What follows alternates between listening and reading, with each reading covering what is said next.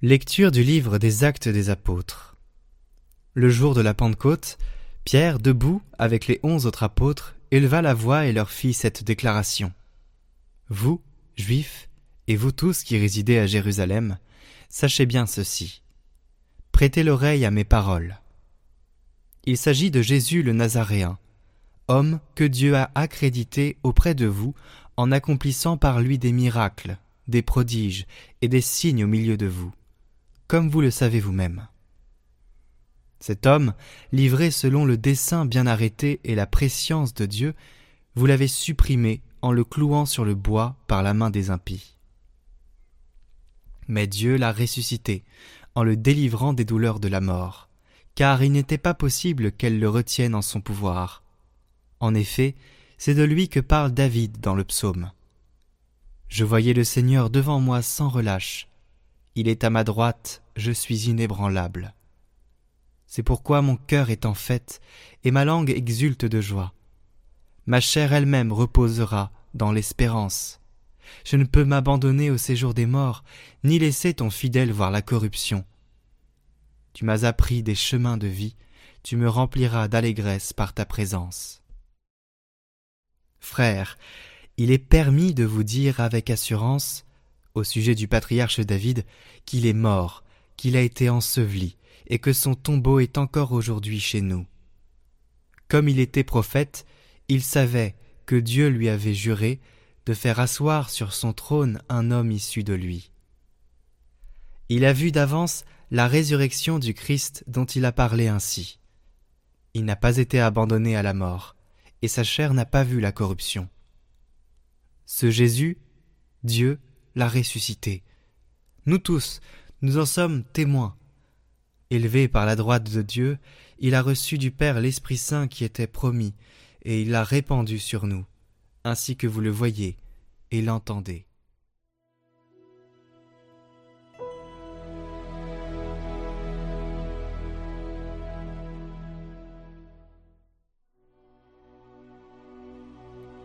Tu m'apprends, Seigneur, le chemin de la vie.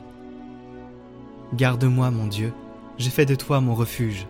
J'ai dit au Seigneur, Tu es mon Dieu. Seigneur, mon partage et ma coupe, de toi dépend mon sort. Je bénis le Seigneur qui me conseille, même la nuit, mon cœur m'avertit. Je garde le Seigneur devant moi sans relâche. Il est à ma droite. Je suis inébranlable. Mon cœur exulte, mon âme est en fête ma chair elle-même repose en confiance. Tu ne peux m'abandonner à la mort, ni laisser ton ami voir la corruption. Tu m'apprends le chemin de la vie, devant ta face, débordement de joie.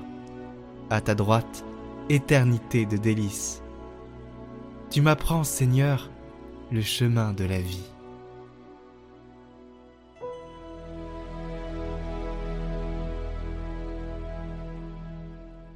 Lecture de la première lettre de Saint Pierre apôtre. Bien-aimés, si vous invoquez comme Père celui qui juge impartialement chacun selon son œuvre, vivez donc dans la crainte de Dieu, pendant le temps où vous résidez ici-bas en étranger. Vous le savez, ce n'est pas par des biens corruptibles, l'argent ou l'or, que vous avez été rachetés de la conduite superficielle héritée de vos pères mais c'est par un sang précieux, celui d'un agneau sans défaut et sans tache, le Christ. Dès avant la fondation du monde, Dieu l'avait désigné d'avance, et il l'a manifesté à la fin des temps à cause de vous. C'est bien par lui que vous croyez en Dieu, qu'il a ressuscité d'entre les morts, et qu'il lui a donné la gloire. Ainsi, vous mettez votre foi et votre espérance en Dieu.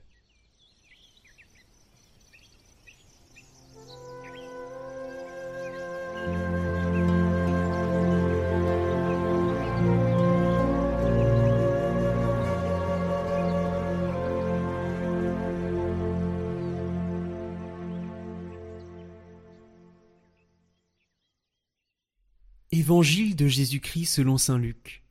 Le même jour, c'est-à-dire le premier jour de la semaine, deux disciples faisaient route vers un village appelé Emmaüs, à deux heures de marche de Jérusalem, et ils parlaient entre eux de tout ce qui s'était passé. Or, tandis qu'ils s'entretenaient et s'interrogeaient, Jésus lui-même s'approcha, et il marchait avec eux. Mais leurs yeux étaient empêchés de le reconnaître. Jésus leur dit De quoi discutez-vous en marchant? Alors, ils s'arrêtèrent, tout tristes.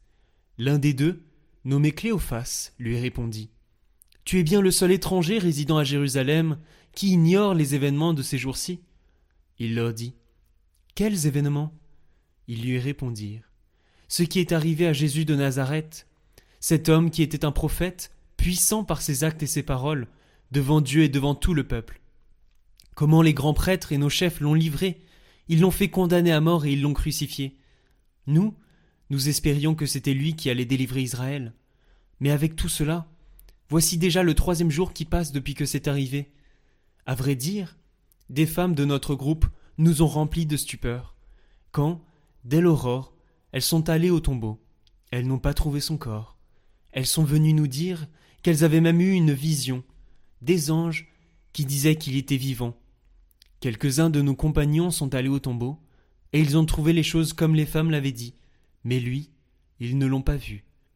Il leur dit alors Esprit sans intelligence, comme votre cœur est lent à croire tout ce que les prophètes ont dit, ne fallait-il pas que le Christ souffrit cela pour entrer dans sa gloire? Et, partant de Moïse et de tous les prophètes, il leur interpréta dans toute l'écriture ce qui le concernait. Quand ils s'approchèrent du village où ils se rendaient, Jésus fit semblant d'aller plus loin, mais ils s'efforcèrent de le retenir. Reste avec nous, car le soir approche et déjà le jour baisse. Il entra donc pour rester avec eux. Quand il fut à table avec eux, ayant pris le pain, il prononça la bénédiction, et, l'ayant rompu, il le leur donna. Alors leurs yeux s'ouvrirent et ils le reconnurent, mais il disparut à leur regard. Ils se dirent l'un à l'autre. Notre cœur n'était-il pas brûlant en nous, tandis qu'il nous parlait sur la route et nous ouvrait les Écritures? À l'instant même, ils se levèrent et retournèrent à Jérusalem. Ils y trouvèrent réunis les onze apôtres et leurs compagnons, qui leur dirent Le Seigneur est réellement ressuscité. Il est apparu à Simon Pierre. À leur tour, ils racontaient ce qui s'était passé sur la route, et comment le Seigneur s'était fait reconnaître par eux à la fraction du pain.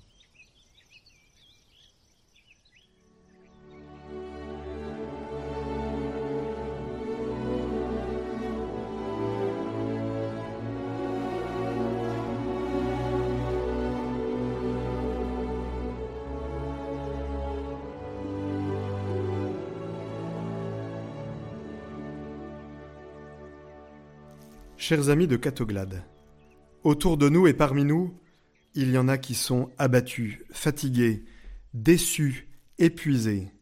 Les temps sont trop durs, trop de choses à assumer, trop de déceptions. Il y en a deux qui marchent tristement sur le chemin d'Emmaüs. Vous savez, ces disciples d'Emmaüs, fatigués comme nous, un peu las comme nous. D'ailleurs, on ne sait pas très bien où se trouve Emmaüs. Il y a plusieurs possibilités. Les archéologues se disputent, comme si ce chemin se pouvait être le nôtre, comme si ces deux disciples, c'était nous aujourd'hui. Ces disciples qui, au début de l'Évangile, sont abattus et qui, au bout du chemin, ont le cœur tout brûlant, ils ont certainement quelque chose à nous apprendre pour que nous aussi nous vivions cette transformation du cœur, ce passage de l'abattement au cœur brûlant. Il faut juste se mettre en chemin avec eux et suivre chacune des cinq étapes par lesquelles ils passent. Alors passons-les en revue, ces cinq étapes. La première, c'est bien sûr notre Seigneur Jésus-Christ qui s'approche et qui marche avec eux. Il les rejoint sur le chemin, ils ne le reconnaissent pas, tant leur cœur est lourd, tant la tristesse les aveugle. Oui, chers amis, Jésus nous rejoint toujours, ce n'est pas à nous de nous dérouter, de faire un effort, c'est lui qui nous rejoint. Il marche avec nous discrètement, et nous, nous pouvons ne pas le reconnaître. Alors, posez d'abord cet acte de foi. Jésus ne nous abandonne jamais. Notre Seigneur marche avec nous même quand nous ne le voyons pas, même quand nous ne le reconnaissons pas. La deuxième étape, c'est cette question que notre Seigneur pose aux disciples d'Emmaüs. De quoi discutiez-vous tout en marchant? Oui, cher ami de Catoglade, Jésus t'interroge. Il s'intéresse à toi. Il t'interroge pour connaître ton cœur, pour connaître ta tristesse, pour connaître ta blessure, pour connaître ton abattement. Il ne commence pas par apporter une réponse en disant Je sais de quoi est-ce que tu as besoin, j'ai la solution. Non. Il t'écoute. C'est pour cela qu'il faut lui parler, lui dire ce qui est dans ton cœur. Et c'est cela, bien sûr, la prière, parler à Dieu comme on parle à un ami, cet ami qui marche avec toi sur le chemin. Dans cette question et dans la réponse des disciples, dans ce dialogue qui s'instaure, Jésus se rend compte de leur aveuglement. Et c'est la troisième étape. Il leur interpréta les Écritures. Oui, notre Seigneur Jésus est présent dans les saintes Écritures. Attention, il n'apparaît pas seulement dans le Nouveau Testament, tout l'Ancien Testament parle de lui. D'ailleurs, entre nous, j'aimerais bien savoir quels sont les passages que Jésus a choisis euh, dans l'Ancien, Testament pour leur parler de lui. Oui, notre Seigneur est au cœur de l'Écriture, il est partout, mais il est présent dans ma vie, et moi je ne le vois pas encore, parce que mon cœur est lent à croire. Je ne veux pas croire que Jésus soit dans ma vie. J'ai parfois du mal à croire que le Seigneur soit présent avec moi. Alors oui, comme les disciples d'Emmaüs, chers amis, il nous faut faire cet exercice de relecture et apprendre à repérer les traces, les signes de la présence de Dieu dans nos vies, dans ma vie. Et le, et le meilleur moyen de le faire, c'est bien sûr lire l'Écriture, se familiariser avec la manière de faire de Dieu. Car sa manière de faire ne change pas. La manière dont il agit dans l'Écriture est la même que la manière dont il agit dans nos vies. Il est discret, ils ne le reconnaissent pas. Il apporte la paix, la paix soit avec vous, et il laisse derrière lui une empreinte de joie profonde, il éclaire les ténèbres. Alors, chers amis de Catoglade, je veux vous inviter à faire cet exercice régulièrement, à relire vos journées, à y repérer les signes de l'action de Dieu. Plus vous le ferez régulièrement, plus vous vous familiariserez avec son action. La quatrième étape, c'est cette invitation qui jaillit du cœur des deux disciples, reste avec nous. Il faut inviter Jésus à venir demeurer chez nous. Jamais il ne s'imposera. Bien sûr qu'il veut demeurer chez nous. Il n'est pas là pour faire un bout de chemin avec nous, il est le chemin. Mais nous avons ce pouvoir incroyable, nous qui le connaissons, nous qui avons cheminé avec lui, nous qui allons à la messe régulièrement, nous avons ce pouvoir de lui dire un jour Non, Seigneur, je ne veux plus de toi chez moi. Et cette tentation, elle vient souvent dans l'épreuve, elle vient quand on ne ressent plus rien, elle vient quand on ne voit pas à quoi ça sert tout cela, tous ces efforts, elle vient avec le doute insidieux, insidieux, le doute qui détruit tout, et nous avons le choix de dire au Seigneur Passe ton chemin, ou de lui dire Seigneur, reste avec nous, car déjà le jour baisse. Alors, aujourd'hui, chers amis de Catoglade, faisons cette prière, maintenant, oui, faisons cette prière, quelles que soient nos difficultés du moment. Reste avec moi, Seigneur. Reste avec nous, Seigneur. Et cette invitation ouvre, elle permet bien sûr la cinquième étape, la fraction du pain, c'est l'Eucharistie, c'est la messe, la présence réelle, la présence permanente de Jésus au milieu de nous. Le cardinal de Lubac disait L'Église fait l'Eucharistie, mais l'Eucharistie fait l'Église. Oui, chers amis, comme nous avons besoin de l'Eucharistie, comme nous avons besoin de recevoir la présence adorable du Seigneur, comme nous avons besoin de le célébrer. Nous avons ainsi, nous aussi, à vivre ces cinq étapes, nous laisser rejoindre par Jésus, lui parler comme un ami, relire les signes de sa présence dans nos vies, les marques de sa résurrection, l'inviter à demeurer chez nous et le recevoir. Ce n'est qu'à ces conditions que nous passerons de la tristesse à la joie, de l'abattement à l'espérance, du doute à la confiance, que notre cœur passera de la tiédeur à l'ardeur, un cœur brûlant pour l'annoncer.